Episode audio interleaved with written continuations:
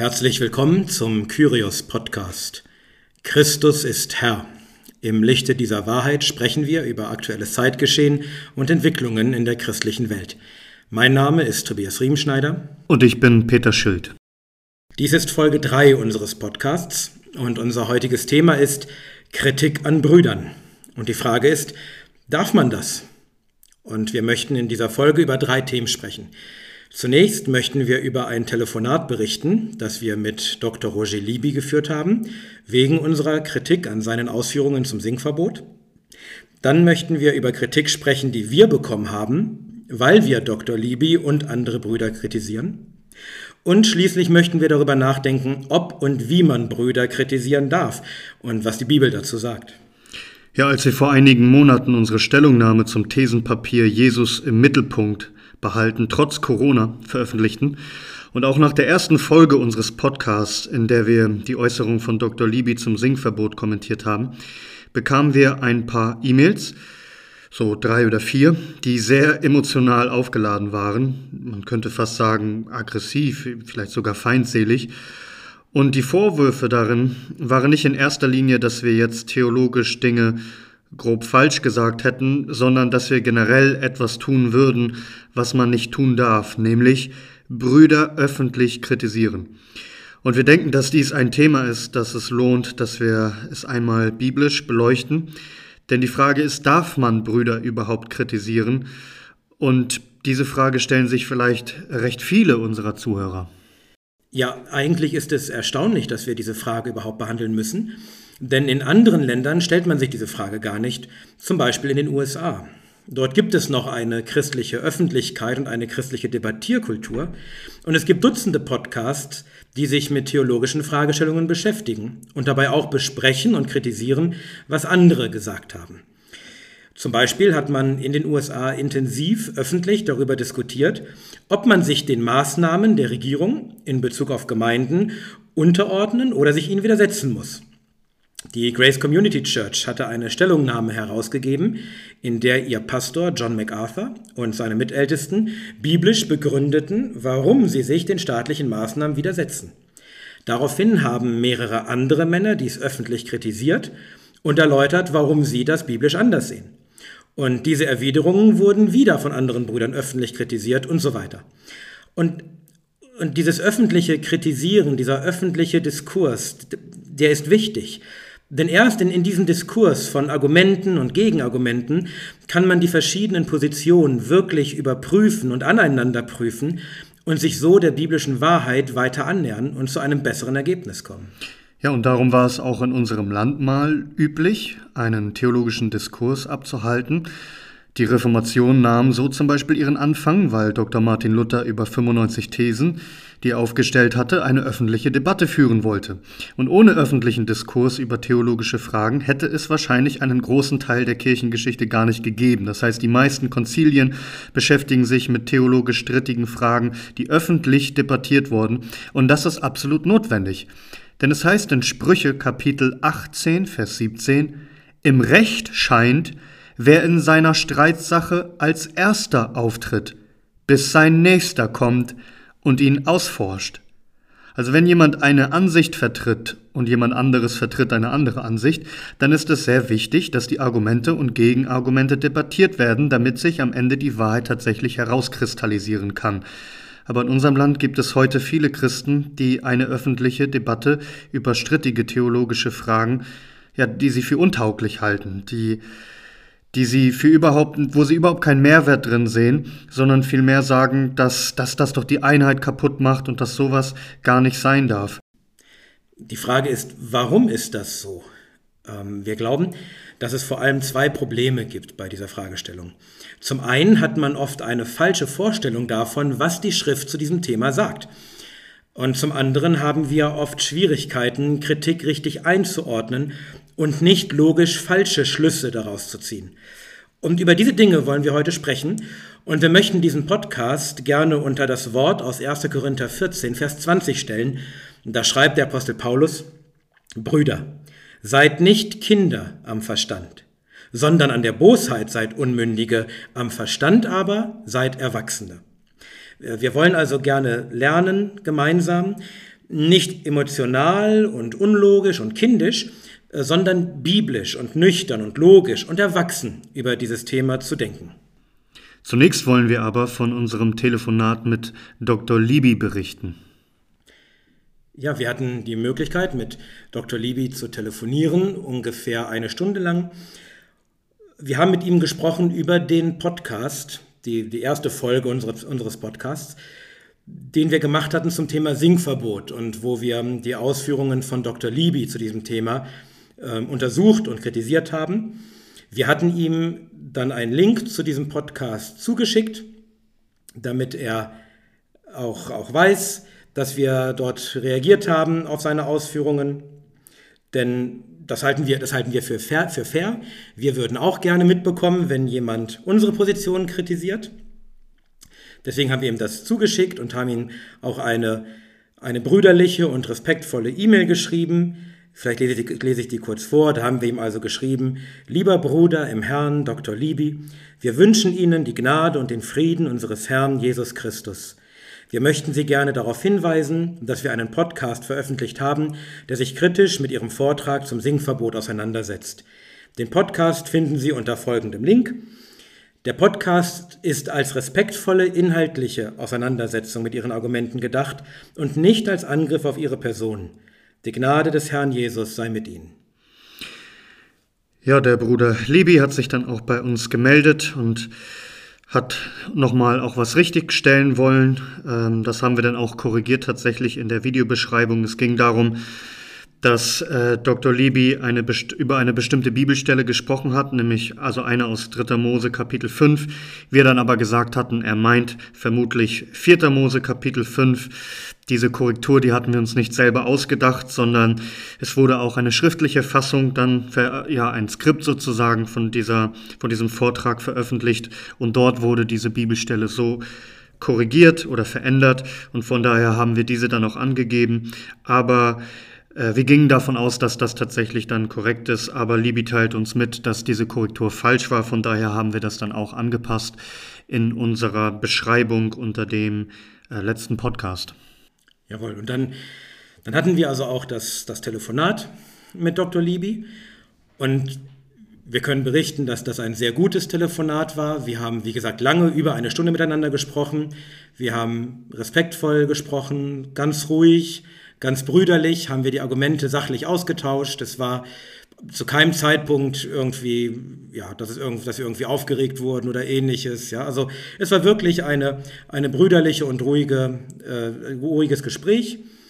Wir haben uns auch, auch, ja, auch gefreut, dass wir dort erfahren haben, dass Dr. Libby doch auch einige Dinge ganz ähnlich sieht wie wir, was wir, was vielleicht bisher noch nicht so rausgekommen war.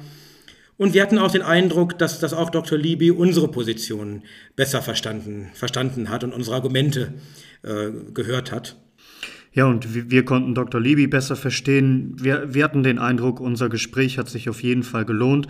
Und das erinnert uns an Sprüche Kapitel 27, Vers 17. Eisen wird durch Eisen geschärft und ein Mann schärft das Angesicht seines Nächsten. Es ist also gut, wenn man miteinander, auch wenn man theologisch Dinge anders sieht, miteinander darüber spricht, sich austauscht, debattiert, weil so die eigenen Positionen auch klarer werden und man auch das, ja, den, mit dem man es zu tun hat, auch besser versteht.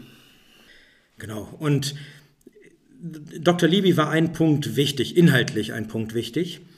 Ähm, und auch da möchten wir ihn gerne ehren, indem wir auch auf diesen Punkt noch einmal kurz eingehen und das nochmal klarstellen. Ähm, Dr. Libby meinte, in unserem Podcast klinge es so, als, als lehnten wir eine, eine Überhöhung von Geboten, dass so etwas möglich sei, kategorisch ab. Na, wir, wir, er hat, äh, Dr. Liebe hatte darüber gesprochen, dass zum Beispiel das Gebot, Leben zu retten und zu erhalten, über einem anderen Gebot stehen kann und man deswegen vielleicht gegen das andere Gebot verstoßen muss um sich an dieses höhere Gebot zu halten. Ähm, das möchten wir gerne, gerne dann auch kurz klarstellen. Ähm, also wir sind, wir sind auch der Meinung, dass, dass eine Überhöhung von Geboten möglich ist. Wir, wir glauben auch nicht, oder jedenfalls wollten wir in dem Podcast auch nicht den Eindruck erwecken, als ob wir dieser Meinung nicht seien. Und es ging es eigentlich nur darum, dass wir glauben, dass das Beispiel, was Dr. Libby verwendete, nämlich ein Beispiel aus Matthäus 12, Dass das aus unserer Sicht kein Fall der Überhöhung von Geboten ist, das heißt aber nicht, dass wir generell eine Überhöhung von Geboten ablehnen, sondern wir denken auch, dass das tatsächlich äh, der Fall sein kann. Wir hatten das auch tatsächlich gesagt, ja, dass wir ebenfalls das Singen einstellen würden, wenn eine konkrete Gefahr bestünde, dass durch unser Singen tatsächlich jemand Schaden nimmt oder zu Tode kommt. Ja, also wenn, wenn jetzt zum Beispiel in Nordkorea die Polizei die Häuser kontrolliert und ja, und man vielleicht gerade Gottesdienst hat und man wüsste, lautes Singen würde jetzt dazu führen, dass sie vor der Tür stehen und einen festnehmen, dann verstehen wir, wenn wir in dem Moment verzichten auf Singen. Genau. Von daher ja, glauben wir auch, eine Überhöhung von Geboten ist möglich. Wenn das in unserem Podcast nicht ganz klar wurde, ähm, dann wollen wir das gerne nochmal klarstellen. Wir hatten auch überlegt, ob wir dazu noch mehr sagen, wollten es aber nicht noch mehr in die Länge ziehen. Aber wir stellen das gerne richtig und, und möchten damit auch zeigen, dass wir dass wir gerne Dinge richtig stellen. Es geht uns nicht darum, einfach nur Recht zu haben, sondern wenn man uns auch korrigiert oder uns sagt, irgendwo war was vielleicht nicht ganz klar, dann wollen wir das gerne richtig stellen, denn es, es geht uns nicht um unser Ansehen, es geht uns tatsächlich um die Wahrheit.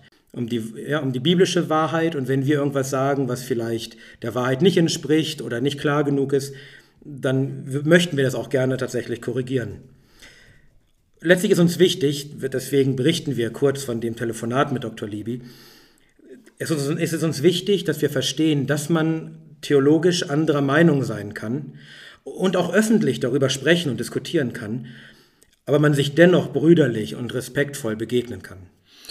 Ja, und wenn man etwas veröffentlicht, auch wenn wir etwas veröffentlichen, dann muss man sich darauf einstellen, dass man auch Reaktionen erhält und vielleicht auch öffentliche.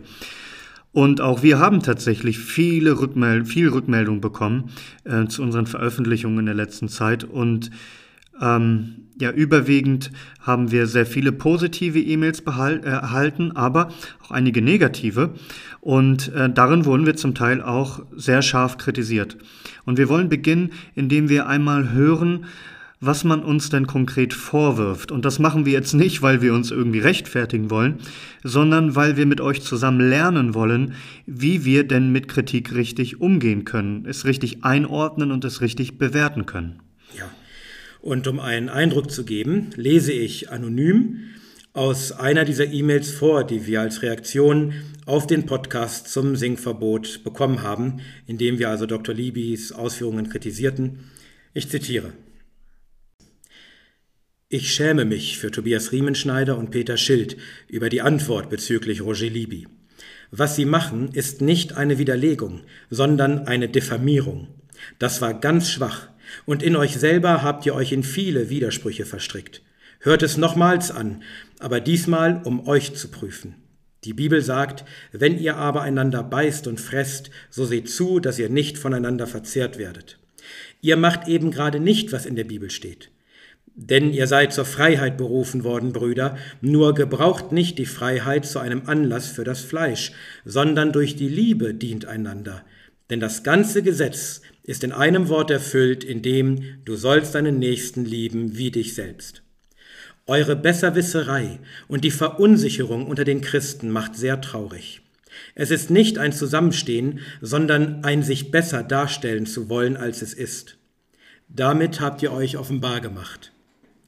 Die Bibel sagt, denn es müssen auch Parteiungen unter euch sein, damit die Bewährten unter euch offenbar werden. Es liegt an euch. Und es kommt mir in den Sinn, die Zunge aber kann keiner der Menschen bändigen, sie ist ein unstetes Übel voll von tödlichem Gift. So schade, dass ihr keine Ermunterung seid, sondern solch eine Disharmonie mit eurem YouTube in die Christenheit sendet. Es wäre schön, wenn man Menschen für den Herrn Jesus gewinnt, ein neues Gebot gebe ich euch, dass ihr einander liebet, damit, wie ich euch geliebt habe, auch ihr einander liebet. Es geht mir nicht darum, wer recht hat. Das wird Gott entscheiden und nicht ihr. Da kann ich nur beten, Herr, erbarme dich und komme bald, damit das Zeugnis der Christen nicht mehr weiter vernichtet wird. Ja, soweit die E-Mail, die wir erhalten haben. Und wir denken, dass in dieser Zuschrift einiges angesprochen oder ausgesprochen wird, was sich vielleicht auch andere Christen denken. Darum möchten wir gerne einmal mit euch anhand jetzt dieser E-Mail die Argumente sammeln und schauen, ob diese denn überhaupt korrekt sind.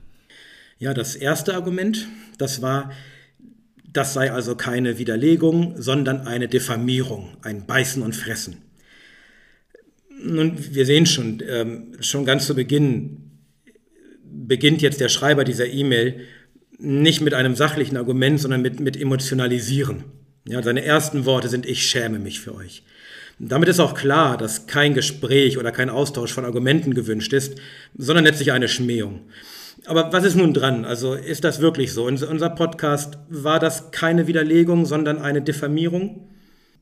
Ja, was heißt denn überhaupt Diffamierung? So vom Lateinischen diffamare, Gerüchte verbreiten. Das bezeichnet eigentlich die üble Nachrede oder das gezielte Verleugnen von Dritten, von Dritten. Das, das kann mit Schimpfwörtern passieren oder auch durch diverse Unterstellungen. Also jemanden irgendwas Unwahres zu unterstellen und behaupten und verbreiten und, und andere, um andere halt verächtlich zu machen und in der Öffentlichkeit herabzuwürdigen. Also jemanden also über jemanden wirklich bösartige Lügen verbreiten, um ihn, um ihm zu, zu schaden, um, ihn, um sein Ansehen zu, zu schädigen. Ist das der Fall? Haben wir das getan? Nun, ich würde sagen nein, denn was haben wir denn gemacht? Wir haben Dr. Libby erstmal selbst zu Wort kommen lassen. Wir haben tatsächlich vorgespielt, gehört, seine eigenen Worte, was er sagt. Und dann sind wir Abschnitt für Abschnitt auf seine Argumente eingegangen und haben diese inhaltlich kommentiert ich bin mir nicht bewusst, dass wir irgendeine Lüge über Dr. Libby verbreitet hätten. Wir haben nicht, auch nicht seine Person angegriffen. Wir haben inhaltlich über das gesprochen, was er gesagt hat. Und das hat überhaupt nichts zu tun mit Diffamierung. Ja, im Gegenteil haben wir uns sogar bemüht, Dr. Libby zu ehren. Wir haben ihn klar als Bruder bezeichnet, wir bestätigen das jetzt auch nochmal und ja, wir haben versucht, respektvoll die ganze Zeit hindurch über ihn zu sprechen. Tatsächlich war uns das, was du auch schon angesprochen hast, dass wir halt seinen Vortrag komplett abspielen, wichtig, eben damit wir gar nicht subjektiv Sachen von ihm verdrehen und behaupten, er hätte irgendetwas gesagt, sondern damit jeder hören kann, was hat er gesagt, jeder kann sich seine eigene Meinung bilden und, und auch uns kritisieren, wenn, wenn wir was falsch sagen. Wir haben halt so die Möglichkeit, es wirklich zu überprüfen und das hat was in unseren Augen auch mit Ehren zu tun, der gegenüberliegenden Partei, mit dem man es zu tun hat. Ja, und wir haben eben, eben nicht seine Person angegriffen. Wir haben ihn nicht beschimpft oder beleidigt oder irgendwelche abschätzigen Werturteile über, über ihn gefällt.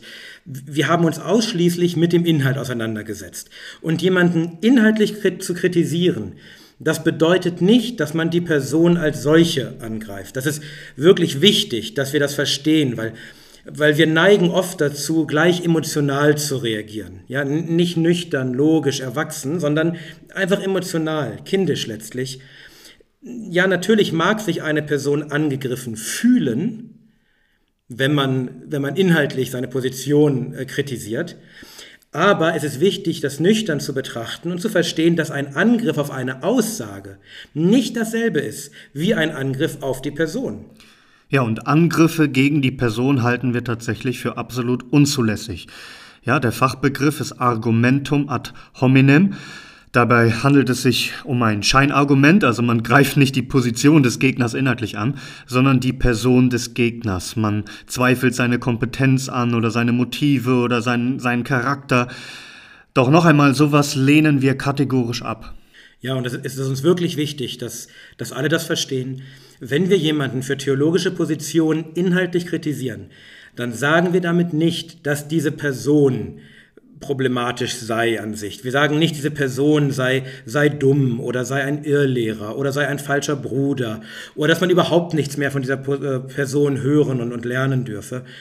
So zu denken wäre kindisch. Das mag zwar so unsere erste emotionale Reaktion sein, aber es ist nicht richtig. Und wir wollen ja lernen, erwachsen über diese Dinge zu denken.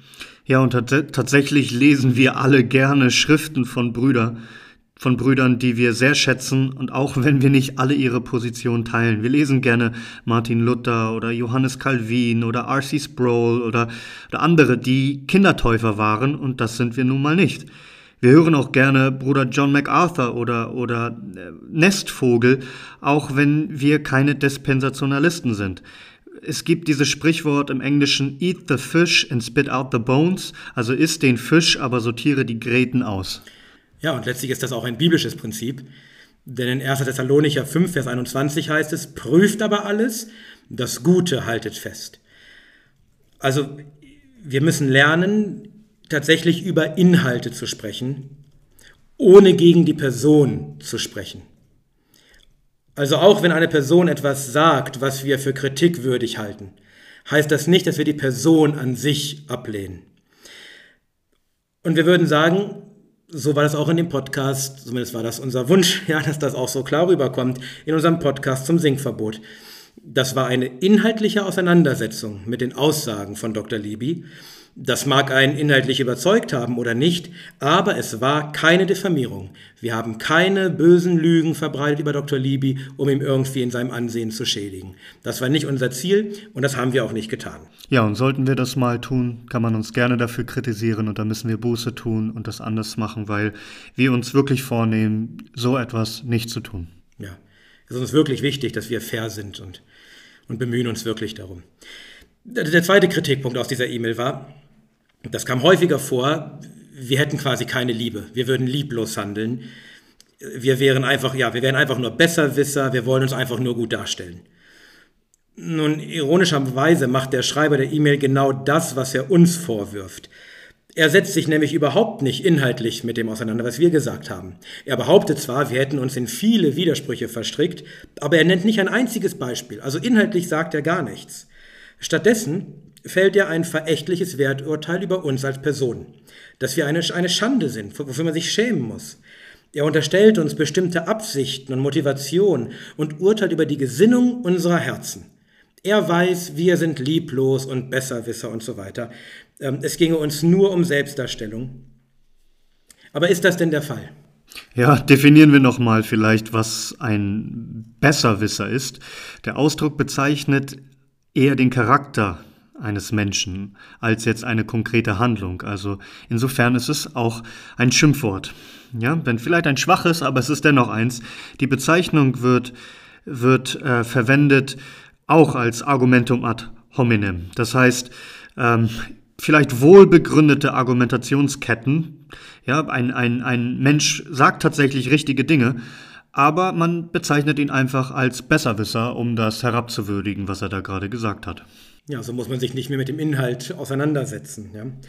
Ich meine, das Einzige, worauf man, glaube ich, den Vorwurf der Besserwisserei in unserem Podcast schützen könnte, ist, dass Dr. Liebe etwas gesagt hat und wir haben darauf geantwortet und meinen wohl, wir wüssten es besser als er.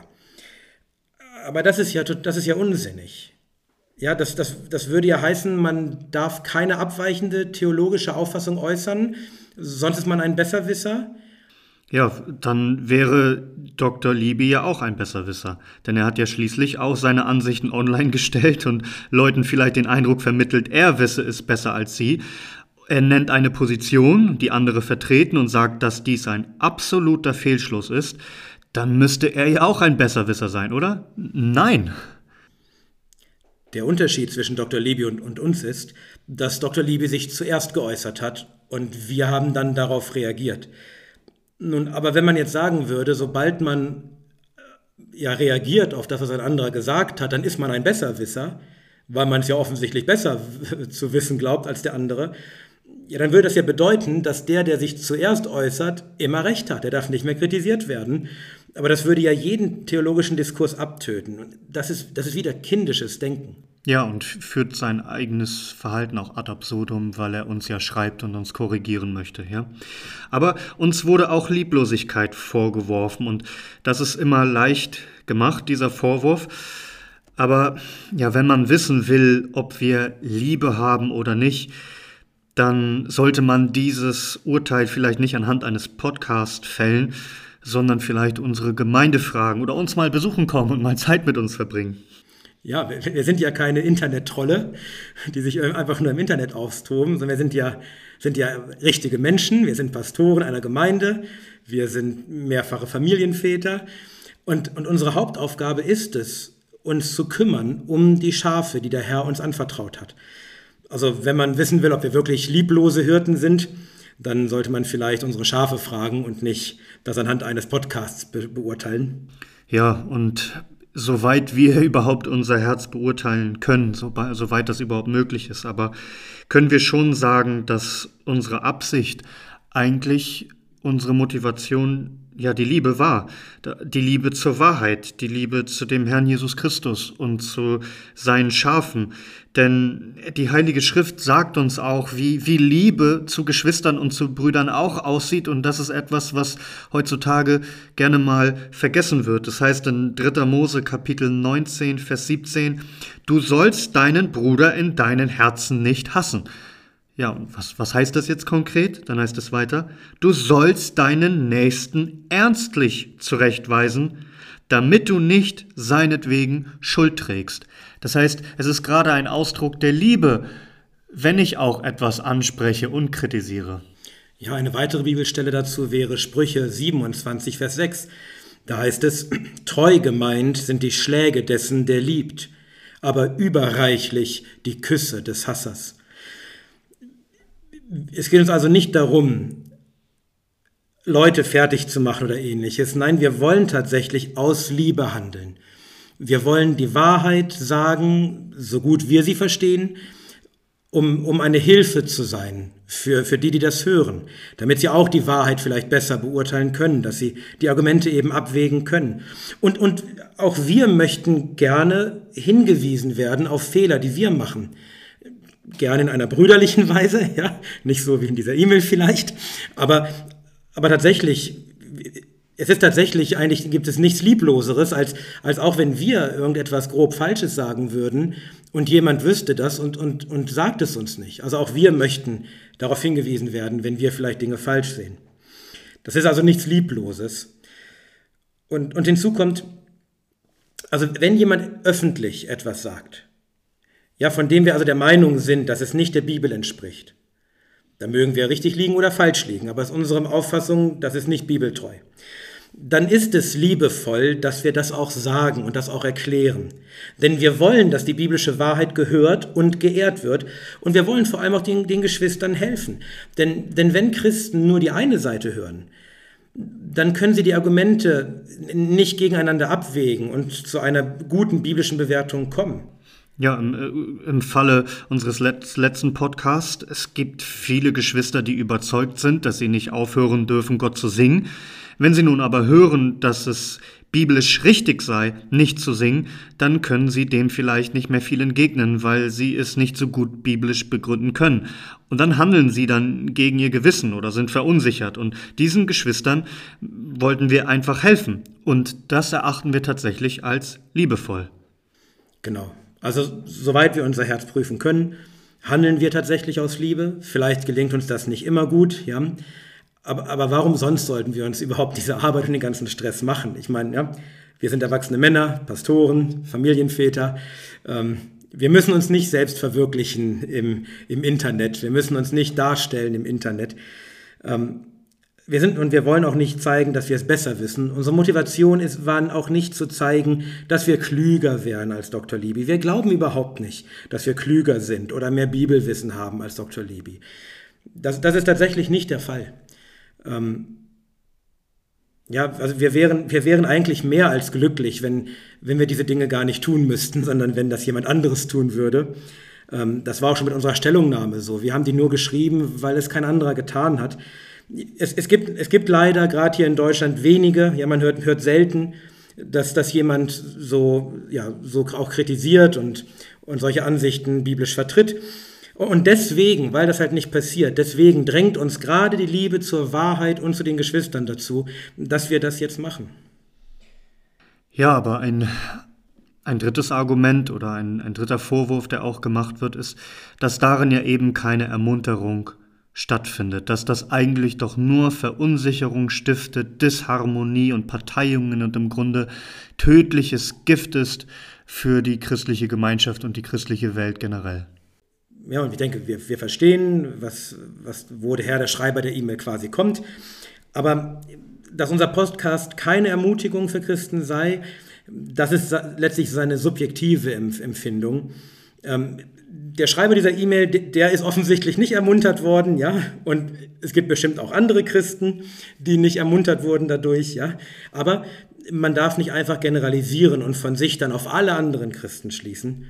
Denn wie gesagt, wir, wir haben zwar auch ein paar negative Rückmeldungen erhalten, aber mehrheitlich waren die Rückmeldungen sehr positiv. Ja, tatsächlich ist es so, dass wir sagen können, wir haben jetzt, was E-Mails angeht, vielleicht so drei, vier negative E-Mails erhalten und dafür mehrere hunderte positive. Nun mag es sein, dass die, die uns kritisieren, sich nicht die Mühe machen, uns da extra zu schreiben, aber wir können auf jeden Fall sagen, dass wir von Christen wissen, die ermuntert worden sind. Ja, wir haben sogar einige, einige wirklich berührende äh, Rückmeldungen erhalten wo, wo, uns Leute geschrieben haben, dass sie, dass sie seit Monaten darauf gewartet haben, dass jemand sich mal äußert. Und uns haben Leute geschrieben, dass sie, dass sie zum Beispiel unsere Stellungnahme unter Dankestränen gelesen haben.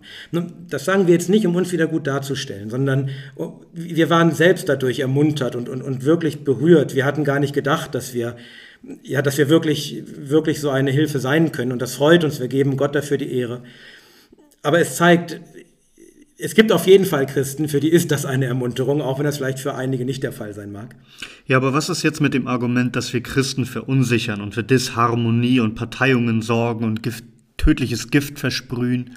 Ja, wir halten es durchaus für möglich, dass durch unsere Stellungnahme oder auch unsere Podcasts, dass dadurch jemand verunsichert werden kann. Wir denken, das ist möglich. Nur, wir halten das nicht notwendigerweise für etwas Schlimmes. Denn, ja. also, Verunsicherung kann schlimm sein. Ja, wenn wir zum Beispiel an die Schlange im Garten denken, wie sie Eva verunsichert, ja, indem sie fragt, hat Gott wirklich gesagt, von allen Bäumen des Gartens dürft ihr nicht essen? Klar, das ist eine satanische Verunsicherung, denn sie stellt Gottes, Gott und sein Wort in Frage. Ja, aber wenn, wenn man durch treue Auslegung des Wortes Gottes verunsichert wird, dann stört uns das nicht.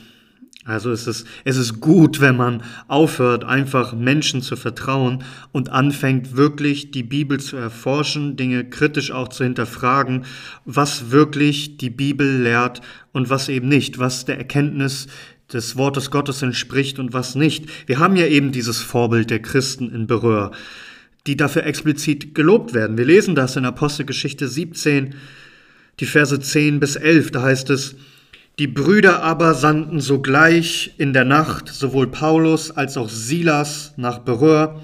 Die gingen, als sie angekommen waren, in die Synagoge der Juden. Diese aber waren edler als die in Thessalonich. Sie nahmen mit aller Bereitwilligkeit das Wort auf und untersuchten täglich die Schriften, ob dies sich so verhielt.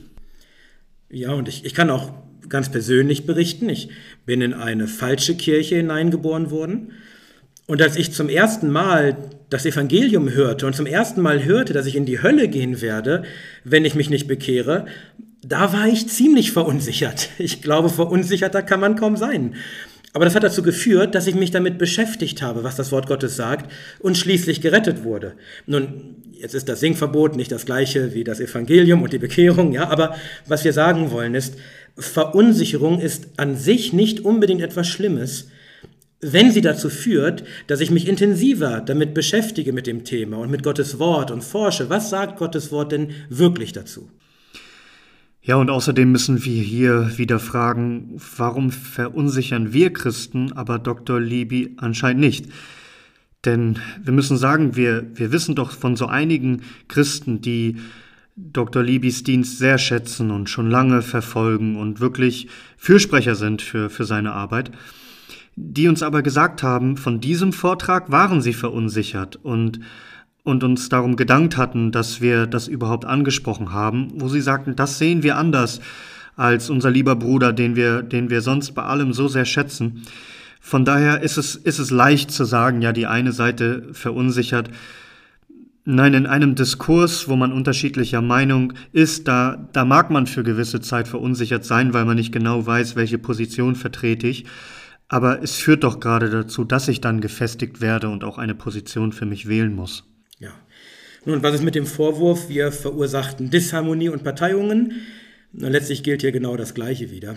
Denn wenn es Disharmonie und Parteiungen gibt um der Wahrheit des Wortes Gottes willen, dann haben wir damit auch kein großes Problem. Ja, Beispiel Dr. Martin Luther. Wir wollen uns nicht mit ihm vergleichen, aber, aber Luther hat eine riesige Spaltung verursacht. Er hätte also lieber schweigen sollen, weil Disharmonie und Parteiungen ist immer falsch? Nein, ähm, er, er ist eingetreten für die biblische Wahrheit.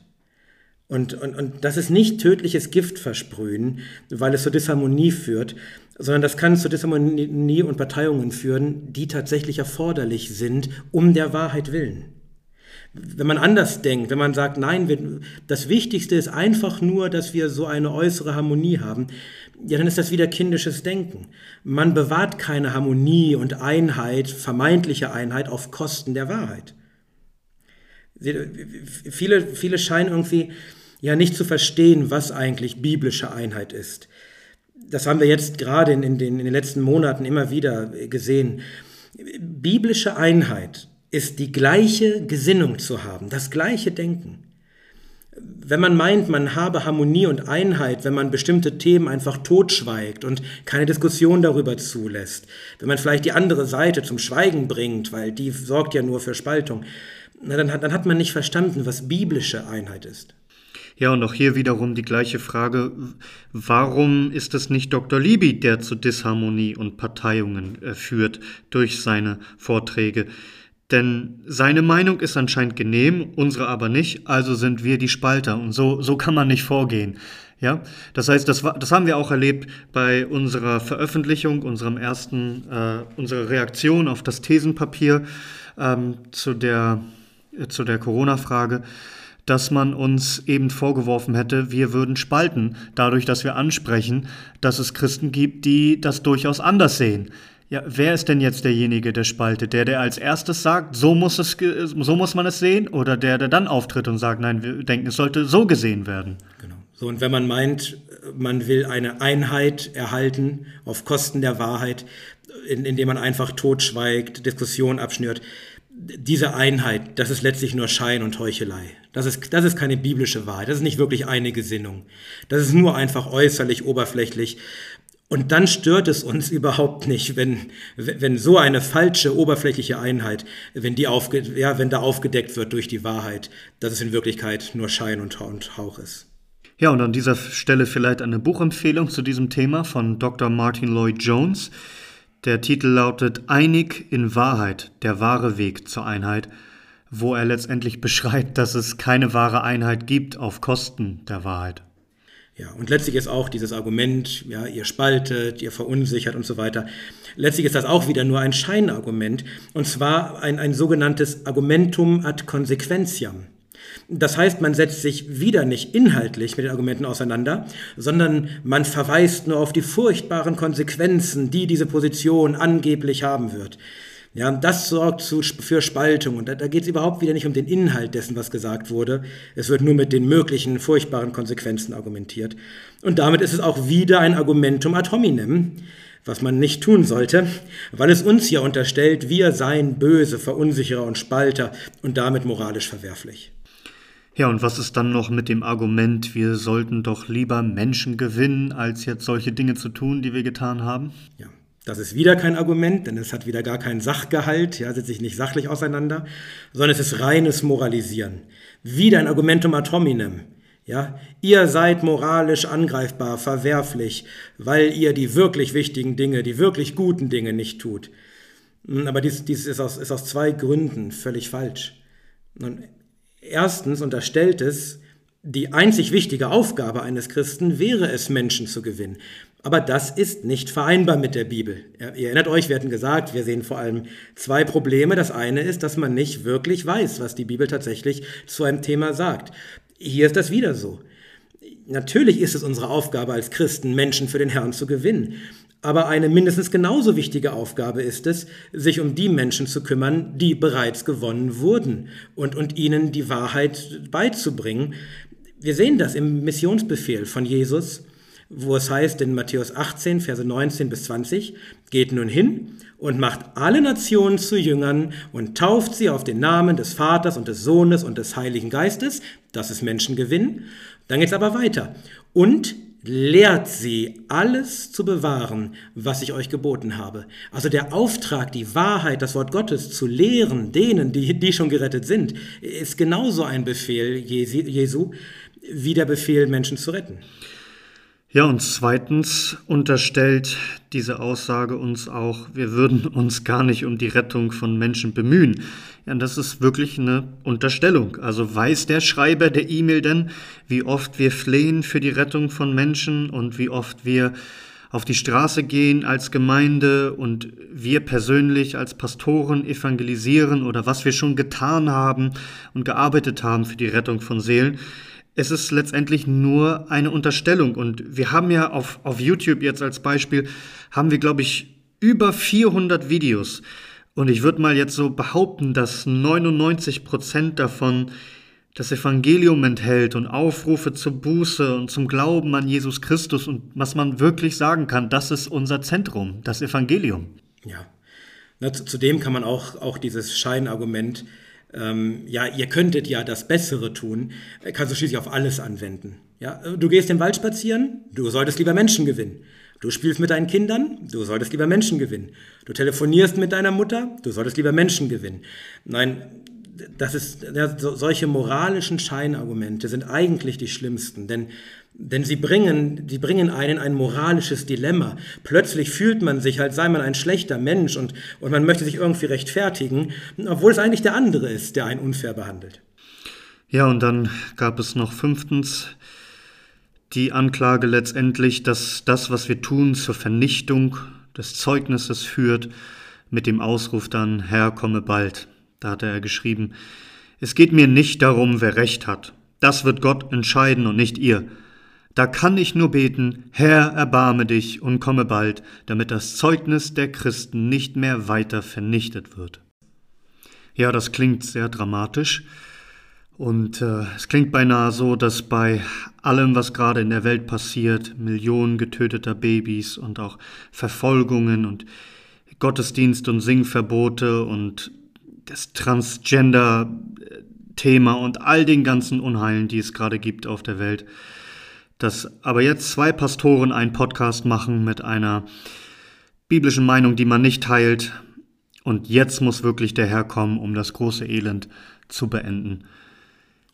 Ja, ähm, aber was ist nun mit der mit, mit dem dahinterstehenden Argument? Es ist natürlich völlig übertrieben, aber das Argument ist ja, wir würden das christliche Zeugnis vernichten. Ist da denn irgendwas dran? Und und wir glauben, das, das haben wir in den letzten Monaten in, in dieser ganzen Krise immer wieder gesehen, dass vielleicht viele gar nicht verstehen, was denn eigentlich das Zeugnis eines Christen ist und was nicht. Viele haben zum Beispiel argumentiert, wir müssen uns an die Maßnahmen der Regierung halten, an alle Maßnahmen, die sie beschließen, egal ob sie gut sind oder nicht, weil wir sonst ein schlechtes Zeugnis wären für, unseren, für unsere Nachbarn, für die Welt. Aber ist das wirklich das, das Zeugnis der Christen? Ist das Zeugnis der Christen, dass die Gottlosen einfach sich nicht an uns stören und denken, wir verhalten uns, verhalten uns gut und, und dem Staat treu?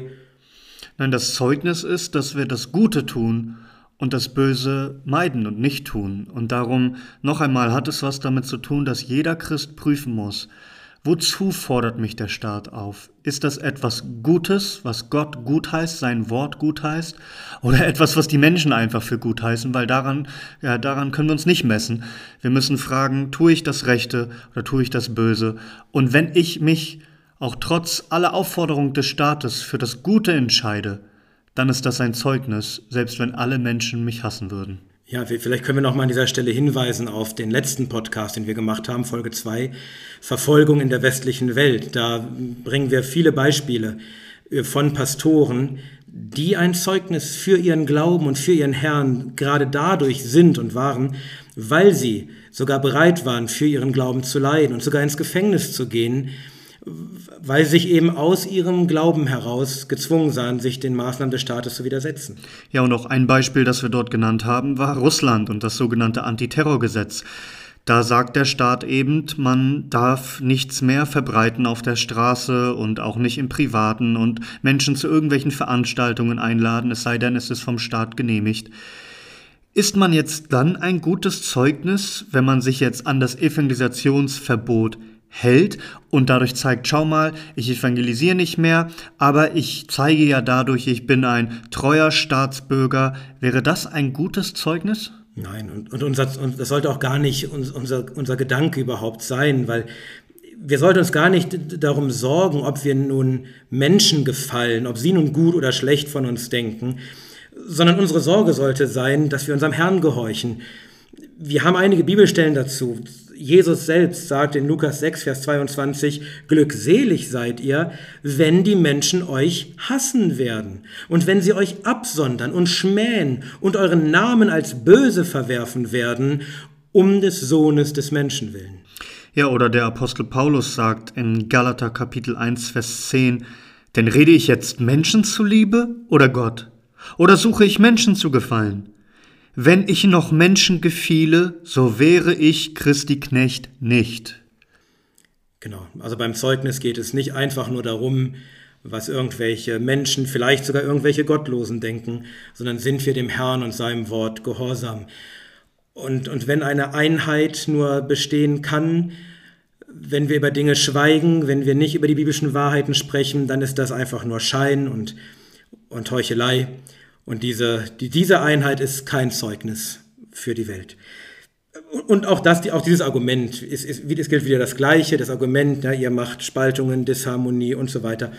Das ist wieder ein, ein Argumentum ad, ad consequentiam, also wieder wird gesagt, die Folgen davon wären ja schlimm, keine innerliche Auseinandersetzung, sondern ihr sorgt dafür, dass das Zeugnis der Christen kaputt geht, also wieder die Konsequenz nur.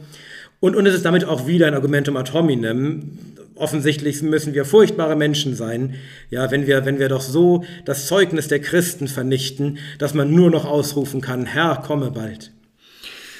Ja, und das war ja noch nicht alles. Er hat auch geschrieben, es geht eben nicht darum, wer recht hat.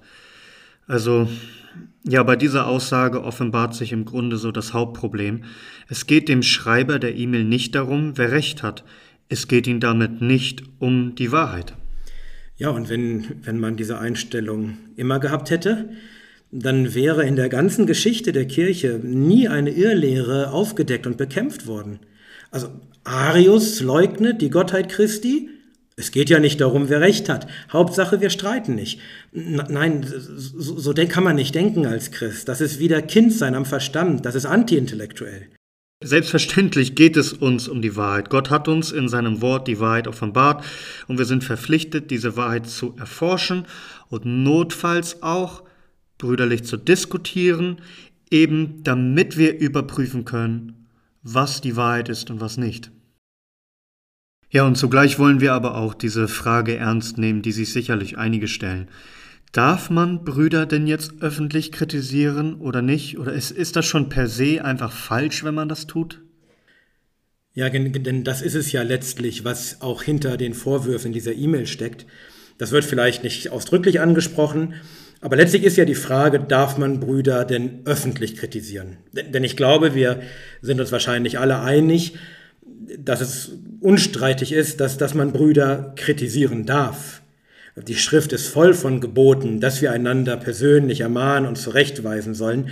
Nun, die Kontroverse entsteht eigentlich dadurch, dass wir jetzt Brüder öffentlich kritisiert haben. Die Frage ist also, darf man das tun? Darf man öffentlich jemanden kritisieren? Oder müsste man ihn nicht erstmal zur Seite nehmen? Ja, und viele Christen meinen, das dürfe man nicht. Man muss das im Privaten klären. Man dürfe das nur bei Irrlehrern, dass man die mit Namen nennt, wie das auch in der Schrift geschieht, bei Alexander oder Hymenäus. Aber Brüder, die darf man nur unter vier Augen vielleicht im Privaten korrigieren. Aber ist das wirklich das Zeugnis der Heiligen Schrift? Ja, wir hatten ja schon am Anfang gesagt, eines dieser zwei Probleme ist, dass, dass man das Gesamtzeugnis der Schrift oft nicht richtig kennt. Also lass uns doch mal schauen, was denn die Bibel nun sagt äh, über das öffentliche Kritisieren von Brüdern. Klar ist, grundsätzlich gilt, man klärt Dinge unter sich. Wir lesen das zum Beispiel in Matthäus 18. Da sagt unser Herr Jesus, dass Wenn dein Bruder sündigt, dann geh erstmal allein hin und sprich mit ihm. Und wenn er nicht hört, dann nimm dir halt zwei, drei dazu. Aber und erst dann wird es wirklich öffentlich. Äh, von daher, das ist der Grundsatz. Ja, grundsätzlich sprechen wir, sprechen wir Dinge im Privaten an. Aber das ist, das ist nicht immer so. Die Schrift kennt, kennt auch Fälle, wo man tatsächlich öffentlich kritisiert. Ja, als Schüler Jesu Christi schauen wir auch auf unseren Meister und schauen, wie hat er reagiert, wo es vielleicht was zu kritisieren gab, jetzt in Bezug auf die, die zu ihm gehört haben. Wir, wir lesen in Markus Kapitel 8, ab Vers 32, da heißt es, und Petrus nahm ihn beiseite und fing an, ihn zu tadeln. Er aber wandte sich um und sah seine Jünger, also alle waren da beisammen, er sieht sie alle, und tadelte Petrus und sagte, Geh weg hinter mich, Satan, denn du sinnst nicht auf das, was Gottes, sondern auf das, was der Menschen ist. Also Petrus nimmt Jesus zwar zur Seite, aber Markus berichtet uns, dass Jesus ihn tadelte, als er seine Jünger sah. Jesus sieht nicht seine Jünger und sagt dann, komm Petrus, wir gehen noch mal ein paar Schritte beiseite, damit es niemand mitbekommt, äh, mitbekommt, wie ich dich jetzt zu tadeln habe. Nein, im Gegenteil, öffentlich hatte, hatten die Jünger es mitbekommen, was Petrus gesagt hat und deshalb tadelt Jesus ihn nun noch auch öffentlich vor den Jüngern. Und zwar mit den heftigsten Worten, ohne Zurückhaltung. Er demütigt Petrus dadurch öffentlich, als Lektion natürlich für ihn und auch für die anderen Jünger. Und das war, das war wichtiger jetzt in dem Moment, als Petrus Gesicht zu wahren. Und genau das ist das Prinzip. Wenn jemand öffentlich etwas sagt, was andere mitbekommen, dann muss es auch öffentlich korrigiert werden, damit die anderen das auch mitbekommen. Aber nun kann man einwenden, und auch zu Recht, wir sind ja nicht der Herr Jesus Christus. Also wer sind jetzt wir, wenn wir herumlaufen und irgendwelche äh, Brüder tadeln? Das ist ja nun nicht unsere äh, Aufgabe an sich, könnte man sagen. Also wir sind nicht der Herr Jesus. Wie, wie sollte das denn unter Brüdern jetzt konkret aussehen? Haben wir da ein Beispiel in der Schrift? Ja, also natürlich ist auch Jesus immer unser Beispiel, aber wie du schon sagtest, wir sind nicht der Herr. Wir haben aber auch andere Beispiele aus der Schrift, wo das auch andere Brüder tun.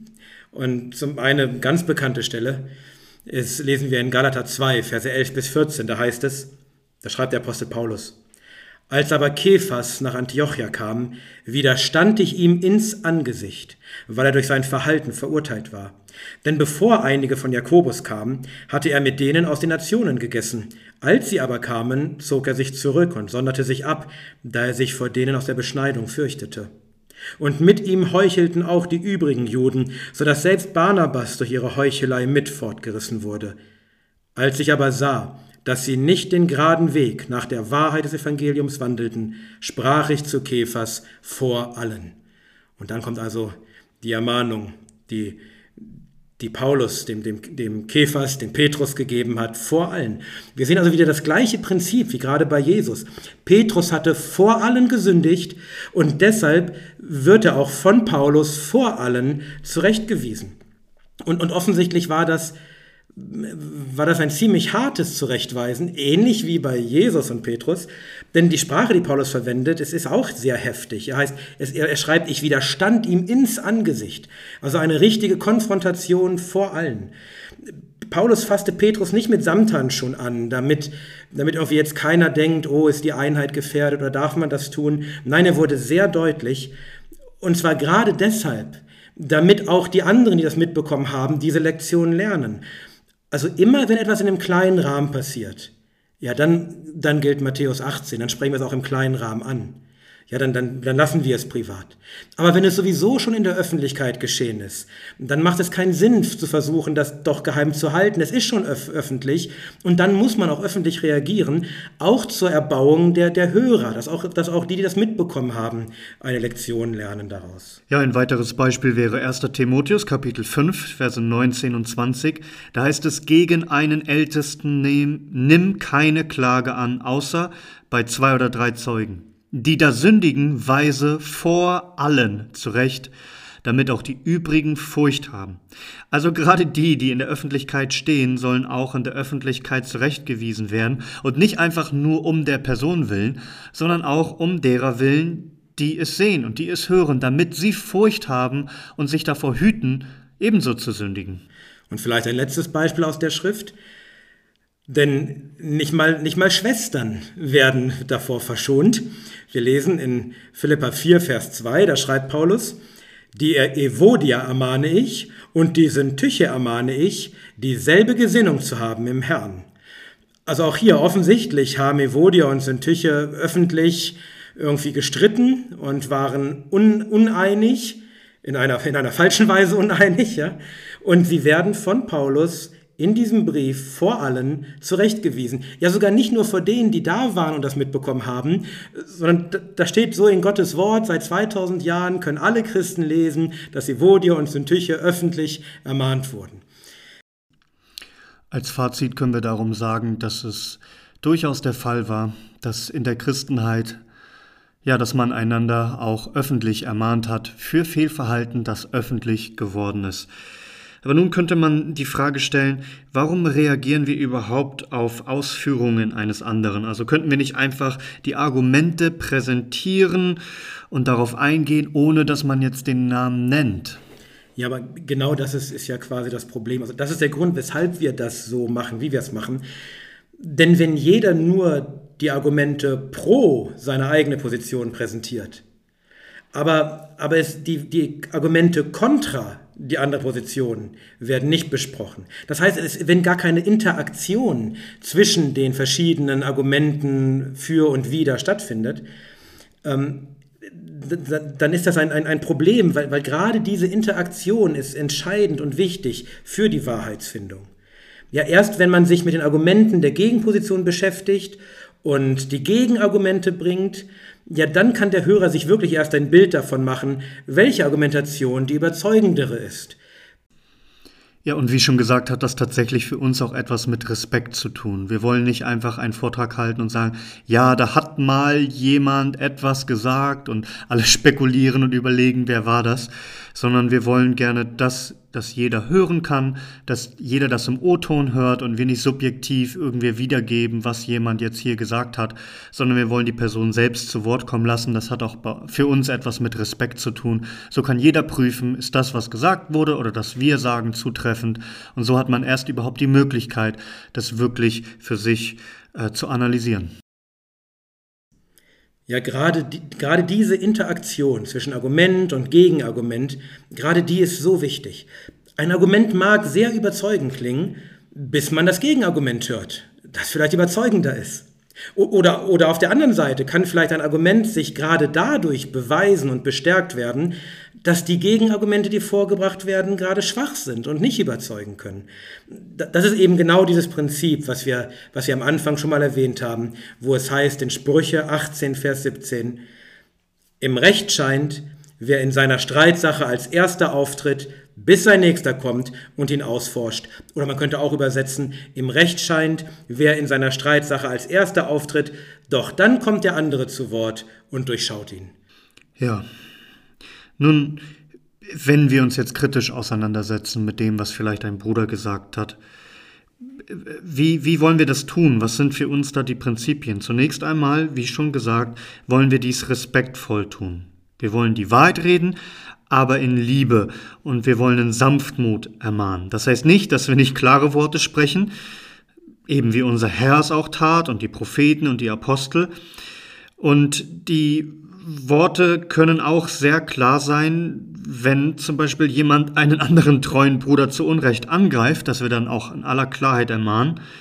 Wir werden aber da, da, dabei darauf achten, dass wir fair argumentieren und nicht gegen die Person argumentieren oder sonstige äh, logische Fehlschlüsse einfach ziehen, die im Grunde unfair sind.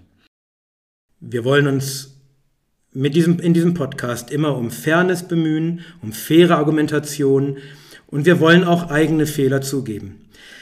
Um das vielleicht einmal zusammenzufassen, unser Ziel mit unserem Podcast ist also nicht, Brüder zu kritisieren, um sie irgendwie als Person schlecht dastehen zu lassen, sondern das Ziel unseres Podcasts ist, dass wir, dass wir lernen, erwachsen zu denken, logisch zu denken, Unterscheidungsfähigkeit zu haben